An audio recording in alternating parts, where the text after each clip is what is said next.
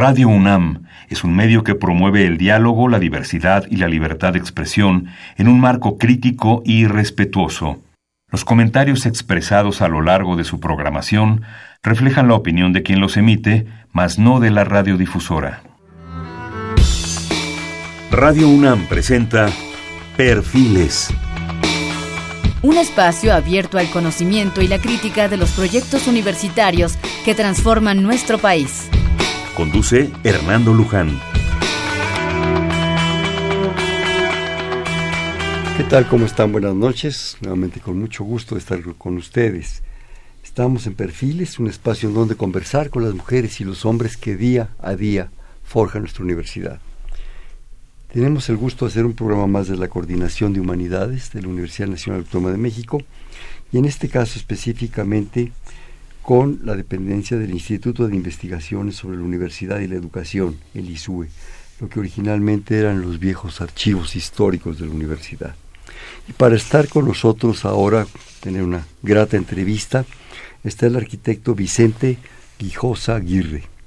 Él estudió arquitectura en la UNAM, es fotógrafo profesional desde 1980, especializado en obra de arte y arquitectura, miembro del Consejo Mexicano de Fotografía, donde fue presidente 88 a 90, ha sido profesor de fotografía durante 20 años, ha impartido talleres de fotografía en la UNAM, en el Centro de la Imagen de Conaculta y en diversos coloquios y festivales.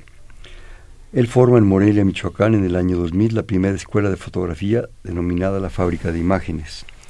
El arquitecto Guijosa ha realizado varias exposiciones individuales y colectivas de su obra personal en, la República Mexicana, Francia, Polonia, Alemania, Cuba, Brasil, Estados Unidos y Canadá.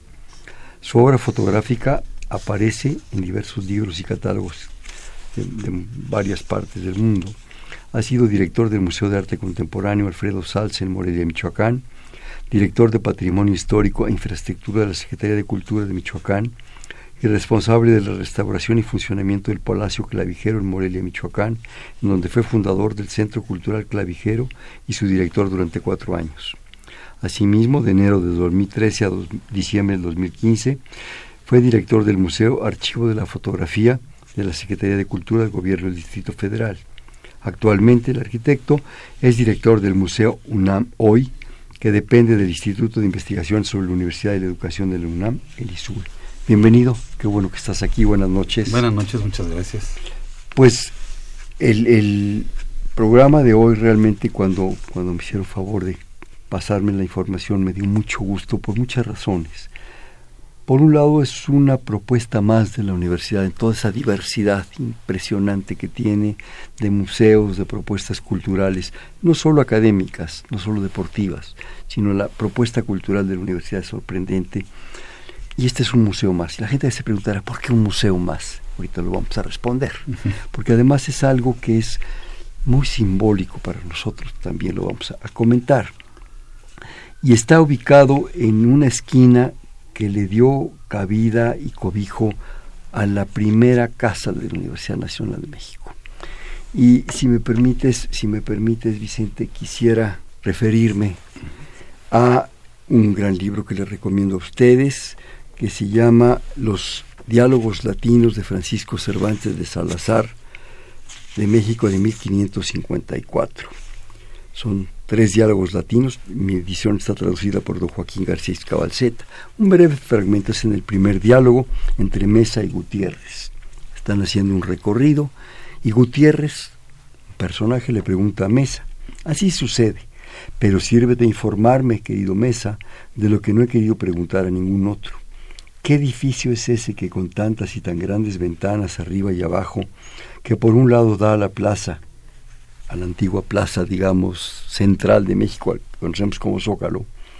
¿Qué edificio es ese que con tantas y tan grandes ventanas arriba y abajo y que por un lado da a la plaza y por el frente a la calle pública, en el cual entran los jóvenes ya de dos en dos, ya como si fueran acompañando un maestro por honrarle, y llevan capas largas y bonetes cuadrados metidos hasta las orejas. Este es el inicio de la Universidad Nacional, 500 años, Exacto. en fin, y este es el inicio de esos jóvenes que ahora llegan a la universidad actual, pues no con esos bonetes pero con muchas cosas tan bonitas, tan diversas, que nos hacen recordar cuando éramos jóvenes y que tienen vigencia. Pero este es un, breve pasaje de esos diálogos latinos que nos regala Cervantes de Salazar en esa época y que dan cabida a esa primera casa sede de la universidad. Vicente, platícanos. Pues es precisamente eh, estas conversaciones que se rescatan y que nos hacen ver en un momento determinado la lo que sucedía, que no, no había ni los grandes periódicos ni toda la información que se tiene ahora como para cerciorarnos de que aquello y a este edificio es eh, el primer lugar donde se dio cátedra de toda la universidad, en aquel momento pontificia. La Real y Pontificia. La Real y Pontificia. A 30 años de la conquista. Exactamente, o sea, muy, muy cerquita. Empezaba la construcción al mismo tiempo de, del centro histórico, es una esquina sumamente emblemática. Pero e, esto ¿Cuál esquina? Es la esquina de Moneda y Seminario. Es una de las pocas que hacen esquina con el Zócalo. Bueno, eh, el palacio ocupa de esquina a esquina, el, el, gobierno de, de, la Ciudad de México igual tiene de esquina a esquina los dos edificios, la catedral no se diga, pero ahí, si, si nos podemos imaginar en aquellos momentos que apenas estaban iniciándose ese, esos primeros cuadrantes con las casas de los mayorazgos, con las casas que, que se iban repartiendo los españoles y que apenas iban cerrando a los al lago, al río, al agua, iban tapeando todo, son eh, es muy simbólico escuchar, es, que en eso se basa justamente el, el, que se sienta con certeza que ahí fue la primera universidad. Gracias a los gritos, gracias a las bullas, gracias a, a que entraban como con libros y como con maestros y estaban ahí hasta que se les acababan las velas y que salían eh, como estudiantes, como en grupos de estudiantes. Hay un, hay un mapa eh, que ya eh, que se llama de Uppsala, que es de la Universidad en Suecia, que es de la Universidad Uppsala, que es para mi manera de ver una, una joya que tenemos allá en el museo, una reproducción, porque pertenece a esta universidad y fue escaneado perfectamente bien y lo tenemos reproducido ahí. Y ahí marca y es también de 1551, cerca por ahí de 1551 ese mapa. Son de esos mapas que cuando uno estudia arquitectura te fascinan porque están en alzado y al mismo tiempo en planta. Mm. O sea, tú ves las ventanitas y ves las iglesias y unas inclusive eh, en fuga, cuando están las primeras iglesias, y otras eh, muy marcadas como em, se inician las manzanas, los cuadrantes, cómo empiezan las grandes calzadas y ya está marcado el zócalo y en base a, ver en ese mapa las grandes ventanas y todo, sí es que es exactamente ahí en donde tenemos las primeras cátedras. Yo creo que serían de teología, no sé de qué pudieran ser, no, no lo dicen. Ah, ya tienes otro libro ahí. lo tengo aquí. Ah, no, ya me vas a sorprender. Pero este. eso que, que, se marca en este, en este lugar histórico, que eran de las primeras cuadras, pues ese me hace una verdadera maravilla estar tan cerca en el mero centro de la, de la Ciudad de México. Sí, si me permite, dice, mm, esta es la historia de la Real y Pontificia Universidad de México de don Alberto María Carreño, y él comenta acerca de los primeros pasos, dice, como es sabido, seis fueron las cátedras iniciales creadas. Teología, Sagrada Escritura, cánones, leyes, artes, retórica y gramática. Ay, qué bonito. Esos son los primeros, los primeros cursos de la Universidad Nacional. 1551 se establece en ceremonia y empieza realmente hasta enero de 1553. Ah, mira, todo está, está precioso, ese, no lo conocía yo. Sí, es, es la información de, de, esa universidad que arranca, que nos da historia, que nos da sentido. Pero estabas platicando. No, pues es, es que basándonos en todos estos datos que fueron estudiados precisamente ahí en el ISUE, que, que le damos certeza al público que nos visita de dónde está parado. De dónde, por qué cuando entra en ese edificio es de suma importancia estar simplemente por estar parado ahí.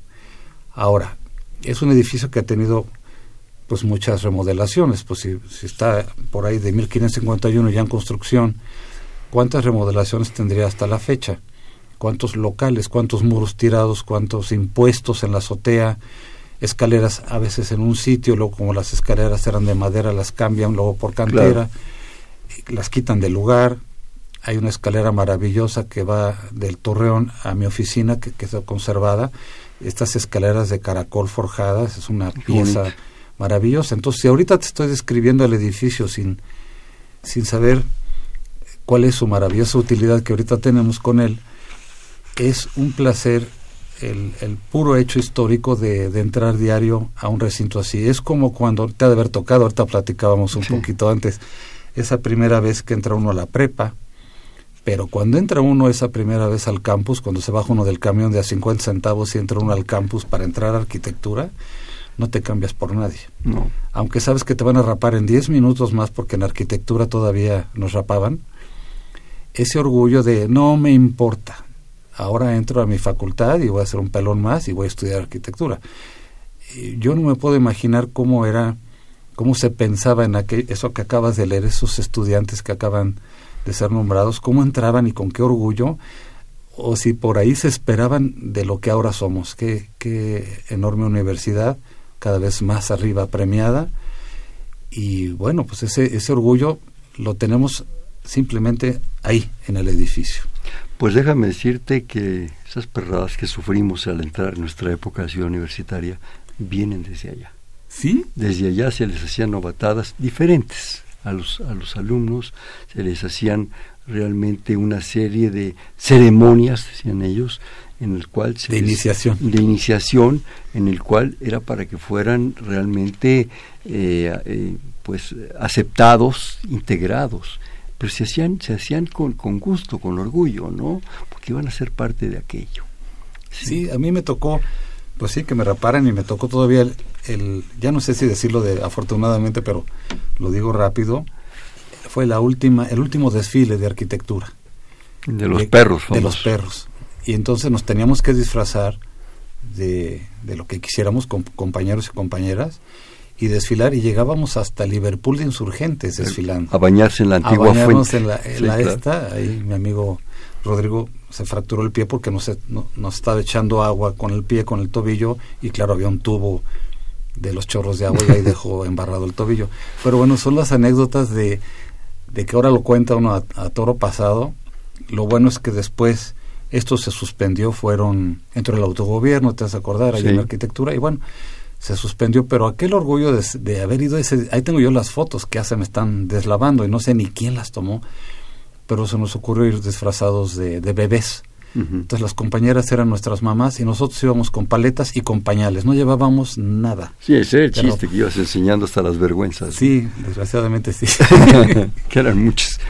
Sí, yo creo que esa vida del estudiante y creo que Cervantes de Salazar tenemos que agradecerle que nos que nos la que nos la que está el testimonio. usted nos, nos las describa. Que por cierto, yo le recomendaría a nuestro público que si les interesa, este libro está editado por la colección de la Biblioteca del Estudiante Universitario. Ah, Se bien. consigue todavía en la Casa de las Humanidades, en la Casa Universitaria del Libro, en las librerías de la universidad, los diálogos de Francisco Cervantes Salazar. Son, son pequeñas historias que nos hablan de nuestro origen y de nuestra esencia. Sí. Ojalá la, la, la consigan, o si no en las bibliotecas, consúltenla, Sí, es muy claro bonita. sí.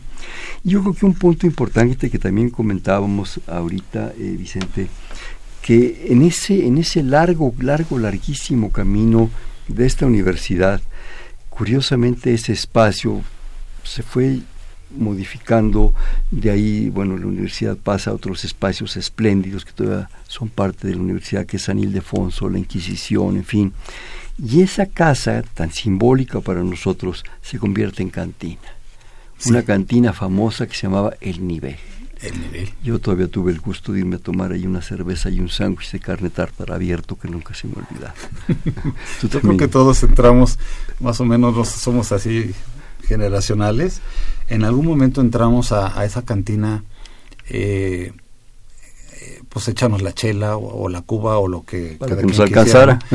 Pero, pero se habla de muy buena comida ahí, se habla de un lugar súper emblemático y nosotros nos hemos dado a la tarea de investigar la historia del edificio.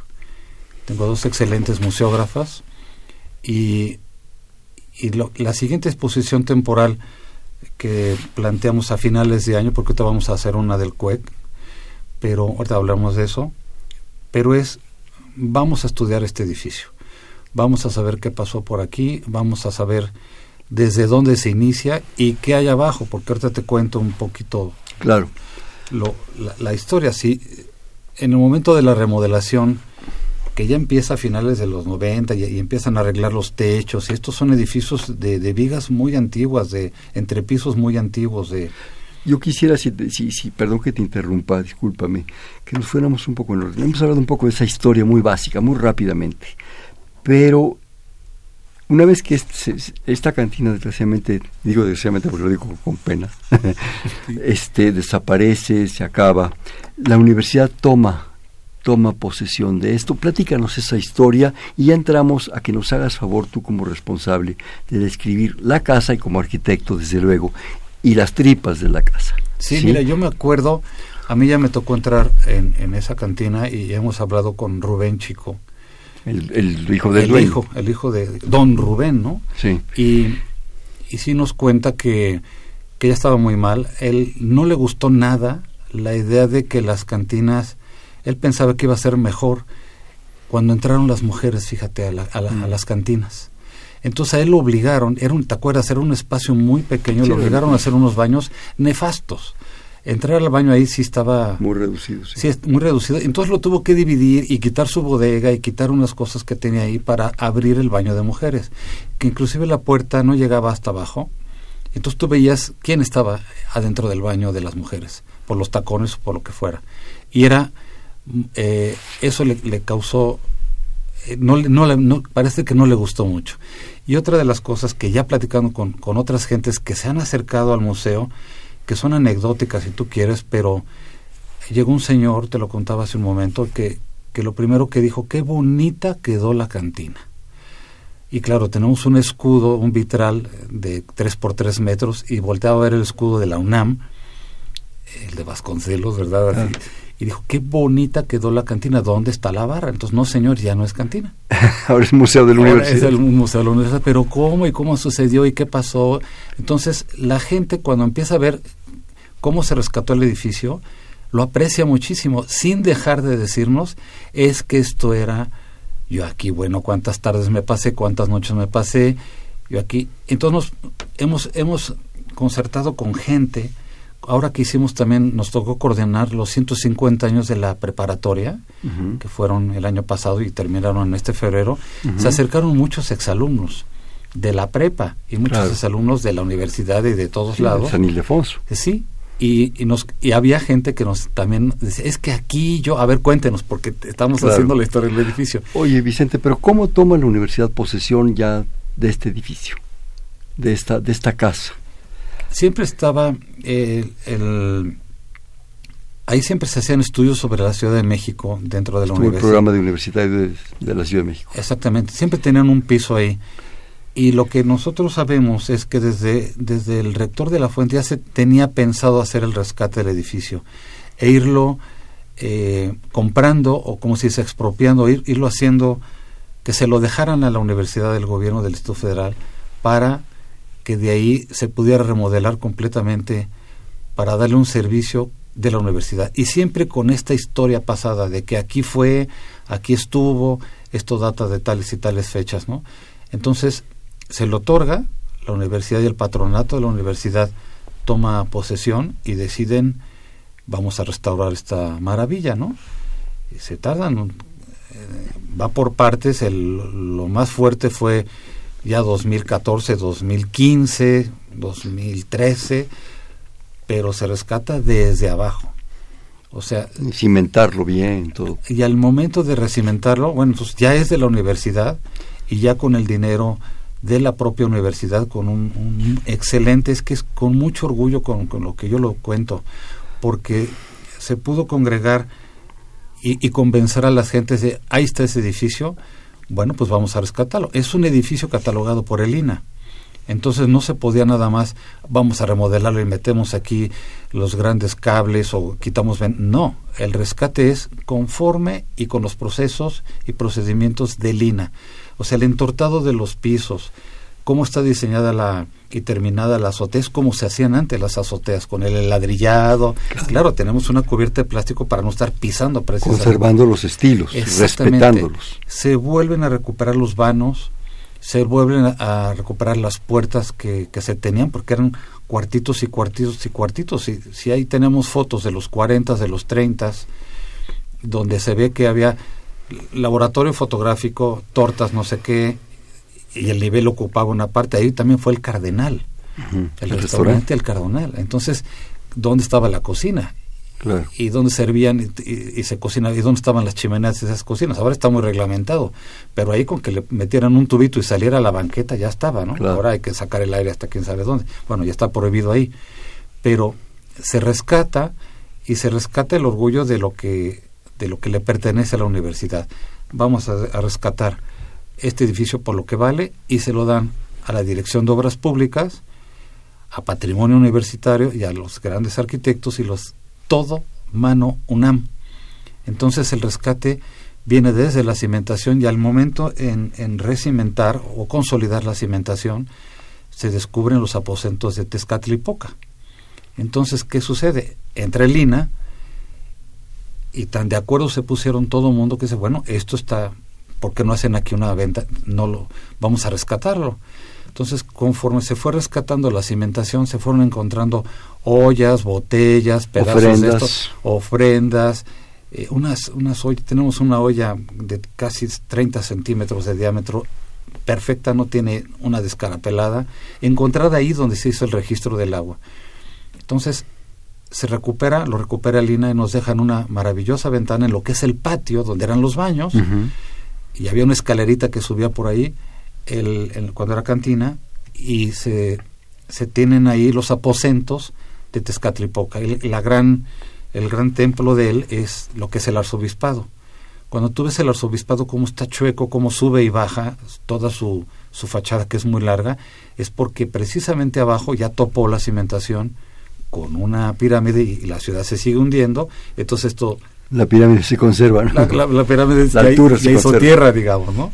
Entonces es, es muy bonito que cuando entras al edificio, de lo, primero que te topas, porque claro, está en la planta baja, es un rescate maravilloso de Lina. Eh, nosotros no podemos tocar ni limpiar ni nada. Y tenemos unas vitrinas en donde están todas estas piezas. Inclusive hay una, hay una botella chiquititita de las primeras botellas de viuda de Romero, chiquitita, mide 10 centímetros. Esa le gustó mucho al rector, por cierto. Dijo, es que esto es como de mi familia. Yo recuerdo, o algo me comentó ahí el doctor Graue, de que, no sé si los Romero o qué, pero que era, era parte de, su familia, le traía muchos recuerdos. Esa etiqueta que tenía ahí. Pero pues tenemos obsidiana. una mujer con un, con un eh, sombrero así, de ladito, sí. Mujer muy guapa y un cuello alto. Exactamente. La viuda de Romero. Exactamente. Yo quisiera investigar ahí más de todo esto. Todo esto es lo que estamos investigando, de dónde aparecieron tal cantidad de cosas. Ahí donde se enredaban los cables eléctricos, que eran unas cosas de no baquelita, de, de cerámica blanca, porque antes la iluminación iba por fuera, te has de acordar, las casas tenían de, de, algodón, era en lugar de plástico, y adentro iba el cobre. Sí, no, pero era, algodón como, la, como los antiguos cables de las planchas. Esos, esos ahí los tenemos también, y justamente en ese mismo patio, que entra la luz desde arriba por un domo diseñado también por arquitectos de la UNAM, ahí está, ahí pusimos el, el plano el que te hablo del Uppsala, el, el maravilloso plano, y otras cosas interactivas para, para los niños, ¿no? Entonces, si me preguntas desde dónde viene y, que ahí es donde está y donde estaban los baños del nivel, el arco, ¿te acuerdas que había un arco? Ese está totalmente apuntalado para el rescate es tan bien hecho que se apuntala y se hace un arco de metal para sustentarlo, para tenerlo perfectamente bien. Ahí en, en, medio queda el escudo de la UNAM, precioso y viendo las fotografías que ya estamos este, encontrando de la familia, de la gente que se tomaba fotos ahí en la cantina, eh, ahí se ve el arco, justamente la barra pasa abajito del arco, digamos, ¿no? Esta es un poco la historia que tú nos ofreces de cómo llega a la universidad, de su rescate en coordinación, desde luego, con, con el Instituto Nacional de Antropología e Historia, que yo creo que esas joyas deben hacerse así, con toda esa elegancia, esa sobriedad, esa vida académica, para no meter la pata y conservar las posibilidades lo mejor posible, porque es parte de nuestra historia. Y una vez que esta casa, que, que este maravilloso lugar con tanta historia, de tantos niveles, de tantas posibilidades, que se cruzan ahí una serie de, argumentos, de, situaciones, se logra, ¿cuándo decide la universidad hacerlo museo? ¿Cómo se decide? Y un poco platícanos de ese museo. Eh, coincide con, varios eventos. El rescate maravilloso. Yo creo que se sentaron en algún momento, ya le tocó al doctor Narro, eh, que ahí venía ya la reconstrucción, él fue una vez a verla, una o dos veces a ver la reconstrucción de cómo iba cuando pasaba por ahí, o le tocaba ir a Palacio Nacional o, hasta en Lefonso o a San Carlos, pues estamos llenos ahí de la autonomía hasta a la vuelta. Y, y qué hacemos y qué hacemos. Coincide con la entrega del príncipe de Asturias a la universidad.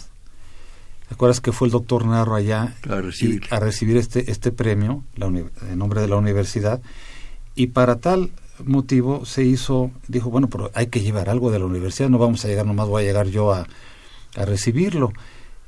Y, y, se hace una exposición que se llama UNAM Hoy, en, en, unas galerías ahí mismo, en Asturias, para, para hablar de la universidad. Entonces se contrata un equipo de diseñadores que, que hablen rápidamente por arriba eh, sin entrar en muchas porciones de lo que es el campus, de lo que es el patrimonio, de lo que es la universidad y sus estudiantes, de lo que es la línea del tiempo, cómo está en la República Mexicana toda la universidad y qué hay en el extranjero de la, universidad. La justificación de ser la justificación y qué es la universidad hoy, a qué nivel de tecnología también estamos. Entonces se monta una exposición muy moderna, muy bonita, muy bien hecha y se le queda muy grabada al doctor Narro en cuanto regresa y dice, ya sé, ¿por qué no hacemos precisamente en un, eso se me hace un acierto, no sé si lo dijo él así, pero se me hace un acierto que, que en el lugar donde fue la primera universidad se tenga y hablemos hoy con la tecnología más moderna de lo que la universidad es hoy.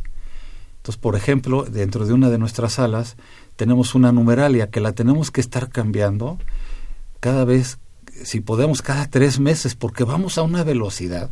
porque aparece, actualizarla. Actualizarla. Entonces, imagínate hablar de, de las publicaciones de la UNAM, pues en lo que llevamos platicando ya salieron tres libros. Claro. Entre todas las facultades, ¿no? Y ingresaron 100 eh, alumnos más. ¿Cuántos pasaron la, el examen de admisión que ahorita los están calificando a los pobres, ¿no? Y, y cuántos se recibieron ayer o están a punto de recibirse, cuántos terminan. Eso, eh, eso es la universidad hoy. Entonces esa numeralia, era un ejemplo, que ahí la tenemos que estar siempre, siempre actualizando, nos llega la agenda universitaria donde te vienen los datos, nos basamos en los datos que nos da la universidad y no los, claro, son los datos oficiales y no podemos mentir. Entonces siempre ponemos, aquí vamos hasta el 2017, diciembre del 2017. Claro. Porque lo demás lo seguimos evaluando, ¿no? Claro. Entonces es así como, como se hace, le ponen y deciden que sea el Museo UNAM hoy. Y como entra dentro de las humanidades, siento yo, el, museo por, por, su origen y porque el ISU es el Instituto de Investigación sobre, sobre la Universidad y la Educación, pues dicen pues que, que, lo, que, lo, que lo tenga el ISUE. Claro, es su responsabilidad. Es, es nuestra responsabilidad. Entonces de ahí este, tuve la fortuna de que me llamaron, mandé el currículum, este, gané, y soy el más feliz de los trabajadores. Y estás y ahora estás con nosotros. Sí, no, de, ahí no me mueve nadie, pero es, una, es una, es un privilegio. Claro. ¿Me permites hacer un corte, por favor? Estamos en Perfiles, un espacio en donde conversar con las mujeres y los hombres que día a día forjan nuestra universidad. Este es un programa más de la Coordinación de Humanidades y con el Instituto de Investigaciones sobre la Universidad y la Educación, el ISUE. Para ello está con nosotros el arquitecto Vicente Guijosa Aguirre, que él es el actual responsable del Museo UNAM hoy.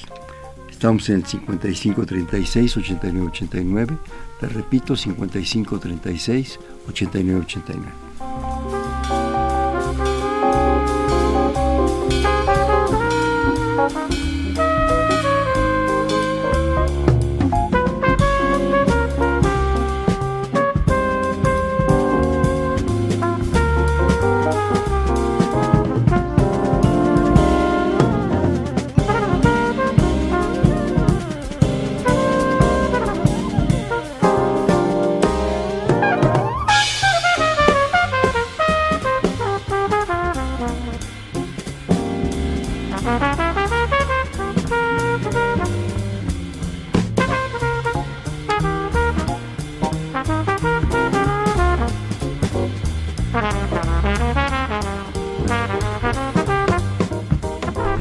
Buenas noches, estamos en Perfiles, un espacio en donde conversar con las mujeres y los hombres que día a día forjan nuestra universidad.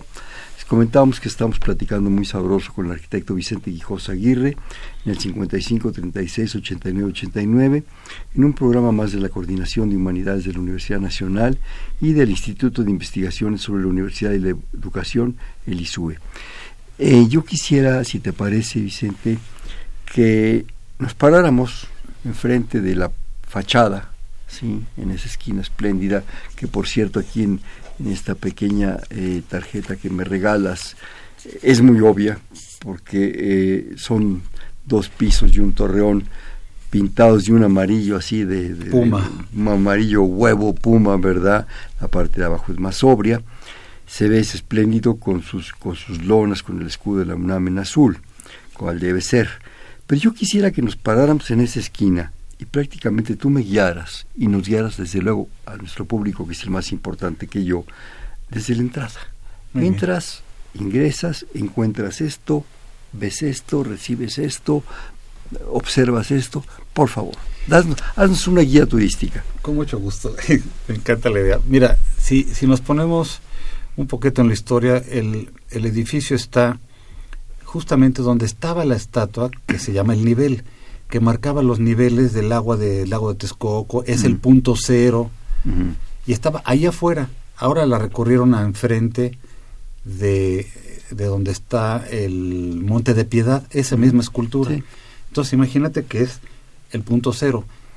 Y por algo, el punto cero lo traigo a referencia porque es justo en donde se inicia el barrio universitario si empezamos en el punto cero, porque si empezamos en Tepito, pues te toca primero San Carlos y luego San Ildefonso y luego... Pero mm, este barrio universitario que ahí crece, que ahí se inicia, luego se hace la, la otra universidad, eh, que estaba donde era el Parián, en ese, el, volador. La, Plaza del Volador. La Plaza del Volador. Pero si ahí empezamos, lo que tú me pides es entrar, pues no dejo de, de acordarme de mis compañeros de San Ildefonso, atrás está la autonomía, el Palacio de la Autonomía, está la primera imprenta ahí, está, en fin, hay muchos edificios que tienen esta misma categoría, pero tenemos tres puertas que fueron rescatadas, la puerta original, y, y se transformó para no tener tantas puertitas porque eran locales comerciales. Estas son ventanas para poder, están, son ventanas eh, cerradas porque adentro tenemos eh, proyecciones y tenemos eh, interactivos. La necesidad de oscurecer, digamos. Exactamente. Entonces, rescatamos muy recientemente la, la puerta original. La abrimos las dos hojas y a la derecha, cuando entras, eh, acabamos de abrir apenas en, en, este año nuestra librería UNAM. Ya libros y eh, es chiquita, no es no es minería, ¿verdad? Pero ni es este la feria de minería, pero es una librería muy completa, ahí tenemos todo lo que es eh, de los libros del ISUE, por supuesto, y, y también trabajamos como por demanda. O sea, si tú vas y no encuentras un libro, tenemos nuestra base de datos y en tres días, o te decimos, tiene tiempo, camine la minería o en San Ildefonso, claro. lo, lo, tienen. Así nos pasó con la, con la Feria del Libro ahora en febrero, de repente nosotros llevamos un anuncio de que también ya teníamos la librería, aprovechamos la feria y, y nos llegaron, oigan, que aquí tienen el libro de fulanito. Pues teníamos como 10 tomos de distintos libros que no los tenían ni en minería. Por alguna razón de selección de cuando nos llegaron a nosotros las cajas de fomento cultural y de, y de publicaciones de la UNAM, llegaron, se conectan inmediatamente y llegaron y arrasaron, ese día fue el día que más libros vendimos, sin estar en minería. Bueno, entonces entras y, está, está la escalera, esa escalera es reciente, e inmediatamente tú decides ir a la librería o entrar al museo. Entonces te recibimos, te ponemos un... Entro al museo, ¿me cobran por entrar? ¿Cómo? ¿Me cobran por entrar? Es lo que te iba a decir, tú entras y te va a recibir una una compañera que te va a preguntar si eres estudiante. Si eres estudiante de la UNAM, pasas gratuitamente. Miembro de la UNAM. Si no eres de la UNAM, pagas 10 pesos con cualquier credencial de estudiante. Senectud no paga, entonces INAPAM no paga y niños no pagan. O sea, 10 pesos por ver un museo. Sí, o 20 pesos si eres turista. Ajá. Cualquiera que entre ahí, 20 pesos y los pagan con mucho gusto, ¿no? Claro. Y y, no creas eso eh, causó un debate. Yo no quería cobrar pero me dijeron sí hay que cobrar es, importante cobrar o, estamos en un lugar donde mucha gente necesita eh, valorar. valorar las cosas y no nomás entrar al baño o, porque hay de todo no pero bueno la entras e inmediatamente te recibe un maravilloso domo que tenemos un, un domo con el escudo universitario que es un no, sé si traje una de las postales por ahí pero es este es un tragaluz entonces te va, te, te, te, impacta, ya te sientes como que ya estás entrando y entras, como está en la planta baja, entras a la, a la ventana arqueológica.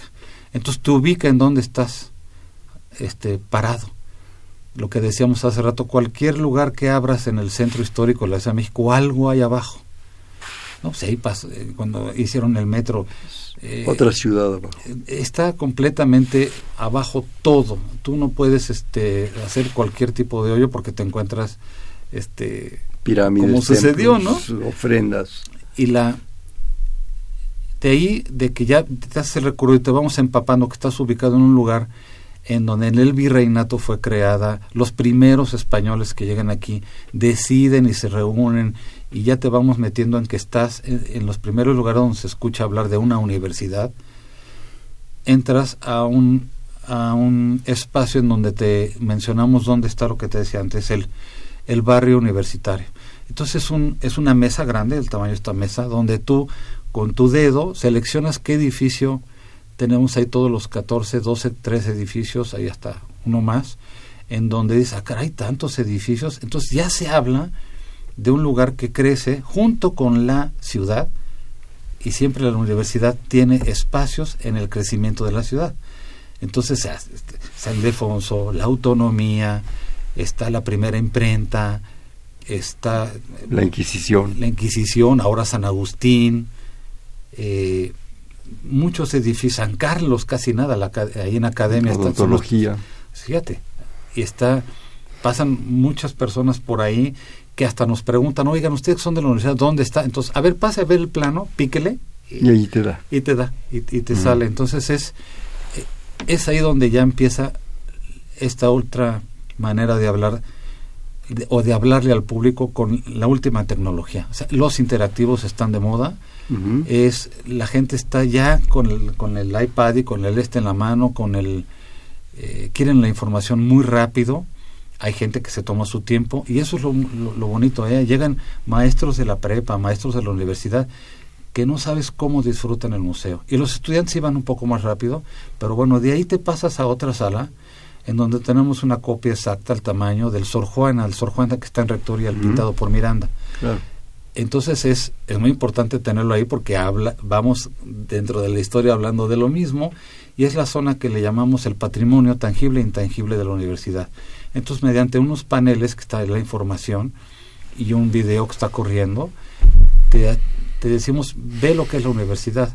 Entonces te sale el Museo de, la, Geología, te sale la biblioteca, la antigua y la nueva, te sale el campus con jacarandas, te sale el estadio, y hay unos juegos para los niños más interactivos que se meten a la universidad y pueden caminar por ahí y dice, ¿sabes lo que es este el patrimonio intangible, ¿qué entiendes por intangible? Entonces le pican y te sale todo lo mm, que puede ser. información. Toda la información.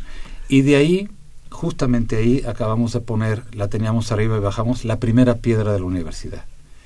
Esto es una maravilla porque pues, estamos hablando de 1564. Que está hueca. Sí, estaba, que estaba llena de tesoros. Sí. Con su tapa. Fíjate que el, otro día que la movimos, la, no podemos tocar nada si no la hablamos a patrimonio universitario. Entonces, claro que viene la chica de patrimonio y me dice, ya pueden abrir el capelo, todo con un profundo respeto, todos con guantes. Entonces la toman, la envuelven con unas cobijas, nada más para moverla tres metros, ¿no? De aquí al carrito, y del carrito. Y, y, la chica cuando llegó con sus guantes, levantó la tapa, que tiene una cruz. La cruz. Y ahí seguramente estaba, pues, o un tejo, o qué sé yo. Eran monedas, eran medallas, era un documento que... Seguramente algún documento... Se perdió a lo mejor puede ser de algún rey, de algún Carlos III, Carlos IV, alguno de estos. Eh, Felipe eh, Carlos V y Felipe II. Sí. Fueron los fundadores. no sé dónde esté eso, es, parte de lo que tenemos que investigar. Pues no se, no se conoce, yo que yo sepa, no hay referencia de eso. Yo tampoco. Se ha habido algunas referencias de que había monedas, medallas conmemorativas. Cápsulas, ¿no? Históricas. pues de alguna manera es una cápsula. Había un, pergamino enrollado, probablemente con alguna, o probablemente del virrey. Sí, y esto es, eh, esa pieza que yo estoy enamorado de ella, es lo que cada vez que la describo, cada vez que me toca llevar a alguien ahí, Fíjense ustedes que esta es la primera piedra de este monstruo en bonito que hemos generado que es nuestra universidad. Y esa es la primera piedra. Entonces es maravilloso tenerla ahí, la de a de veras, en vivo y a todo color. De ahí entras a otra salita donde hay unas proyecciones a tres pantallas enormes. Y en medio de eso, donde te hablamos de la ciencia, del arte, de la tecnología, de todo esto, está el, pergamino cuando se nombra a la universidad, al campus universitario, patrimonio de la humanidad. El que concedió, el que concedió España, el príncipe de Asturias. No, este es el del patrimonio universitario de la UNESCO. Ah, el de la Arriba tengo, eh, ahorita el cuento. Es que apenas voy en la planta. Ah, bueno, pues síguele, síguele. Entonces ese es, ese pergamino tenemos el original, Da un, un, enorme orgullo cuando, cuando lees de lo que se trata lo tenemos en una, en una vitrina. Protegido, ¿no? No, súper protegido. No puede entrar ahí. Son una chicharra horrible si te recargas en él.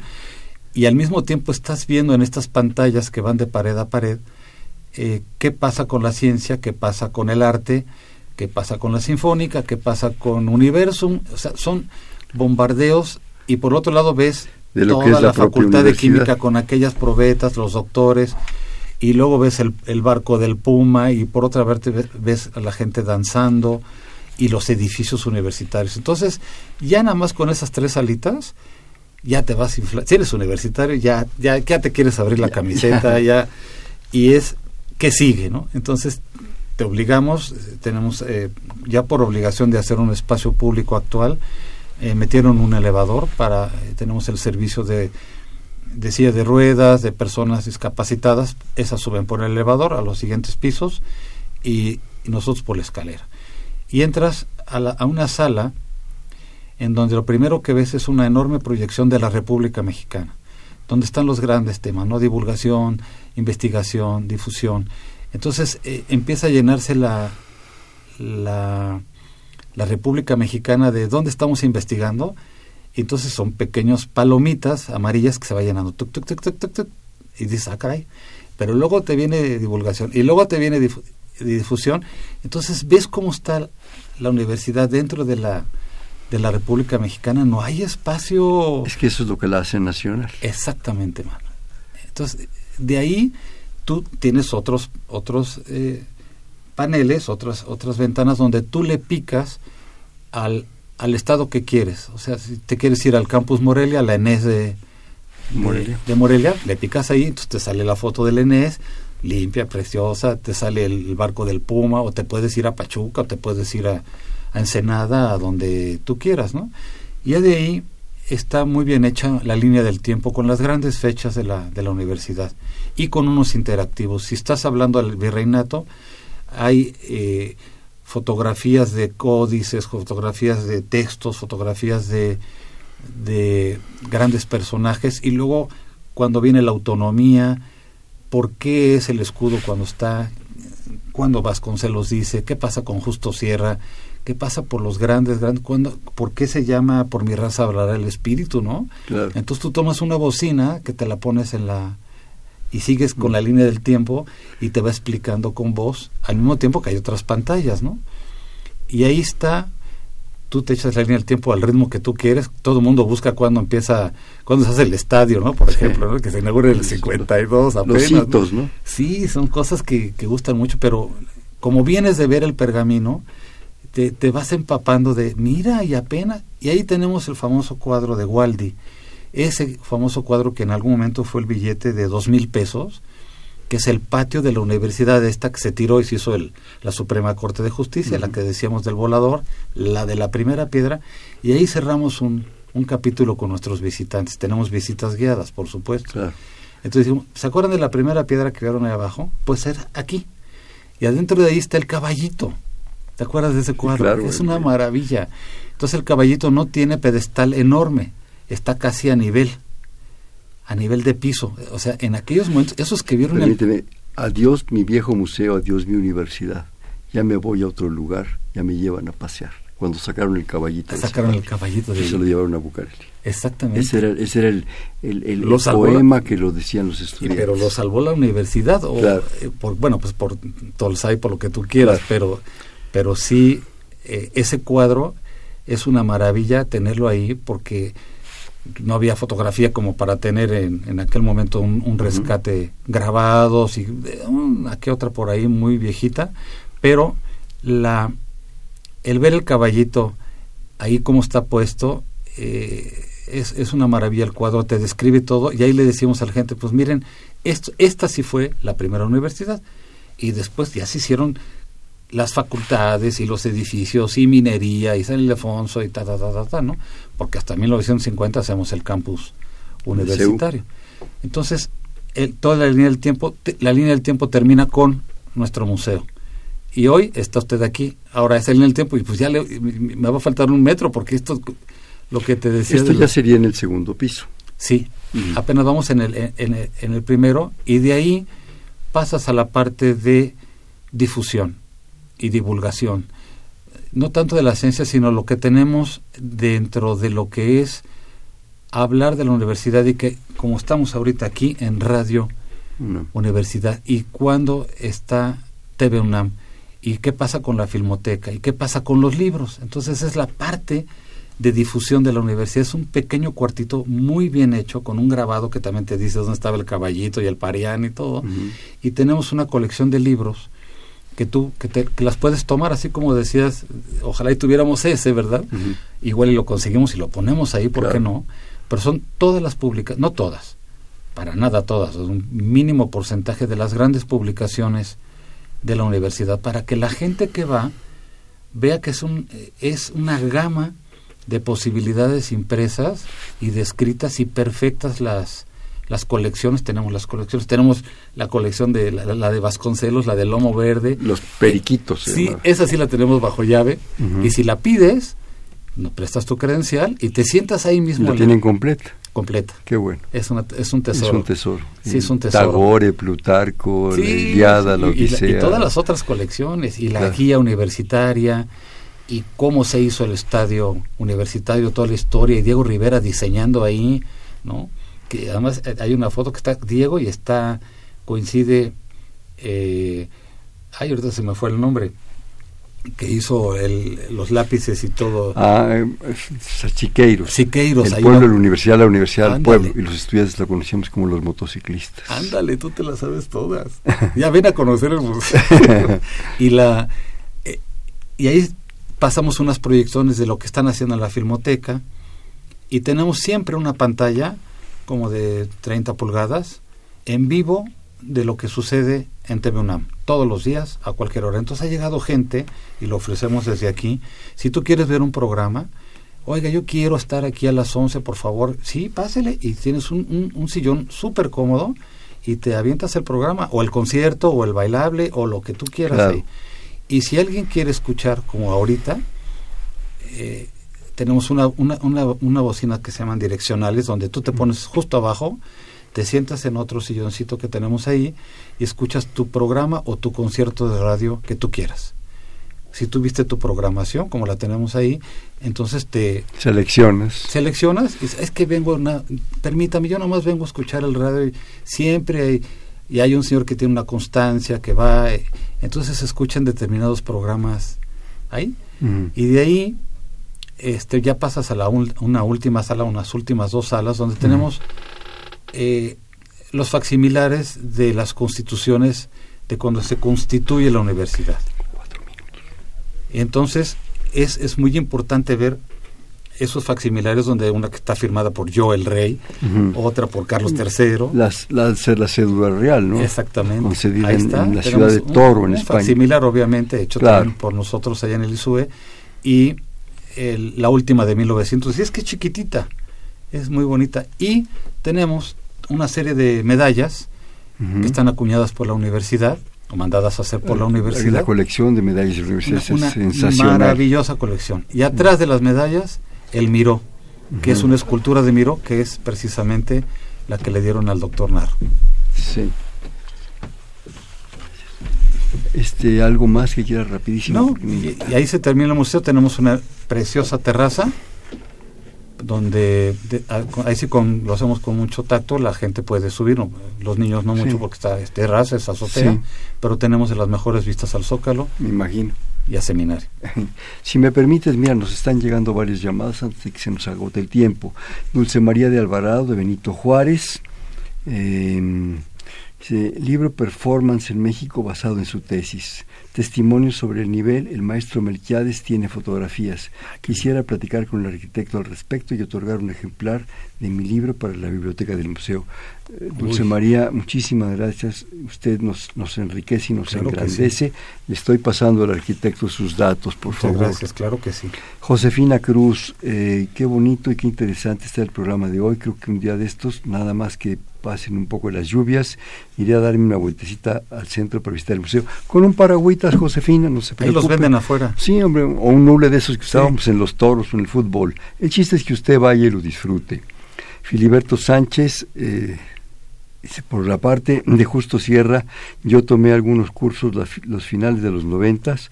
Estos cursos eran de foto, de literatura y eran muy buenos. Dos preguntas. Dicen que ese edificio era eh, por parte de la Facultad de Contaduría, pues había muchos contadores estudiando ahí. Podrían hablar más al respecto, se nos acaba el tiempo, pero le paso al arquitecto sus datos. y otro, los locos del ritmo estudiaron la prepa ahí y dicen que por la mañana era la una y en la tarde las cuatro. ¿Es cierto eso? ¿Cómo estaba organizada? La una y las cuatro.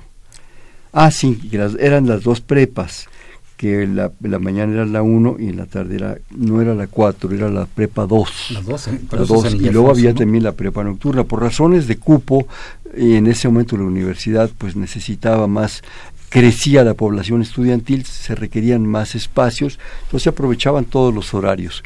Pero para que no hacerla tan, tan monstruosa, tan grande, se dividió en dos administraciones y bueno, ahí estaban organizadas, eh, lo que ahora podríamos decir la matutina y la vespertina, nomás que les pusieron diferentes nombres, la 1 y la 2. Eh, Rosario Vázquez de la colonia Linda Vistas. Llamo para decir que me alegra y conmueve mucho el tema del programa de hoy porque hace gala de la belleza, de la cultura. Por ello mando un afectuoso saludo al entrevistado y por supuesto, bueno, a mí yo estoy aquí para servirlos. Yo también.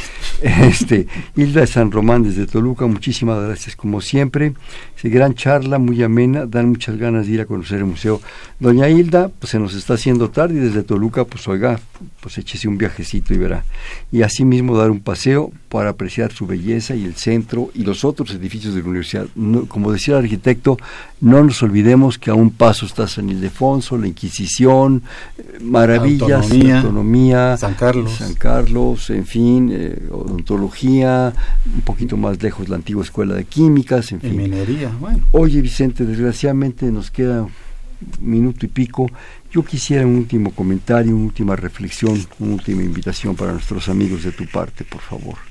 Rapidísimo, porque pues bienvenidos, eh, no solamente los universitarios, que seguramente se van a sentir muy orgullosos de, lo creado ahí, precisamente por los universitarios, para los universitarios, sino para el público en general. Ya, ya tenemos, ya pertenecemos al miércoles de Noche de Museos, todos los últimos miércoles pueden venir y tenemos música y, tenemos siempre visitas guiadas.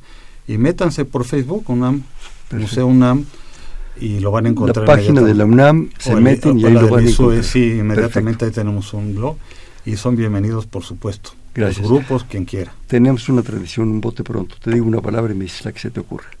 Inmediatamente. A ver. Museo. UNAM. Museo de la UNAM, el que diriges. Dignidad.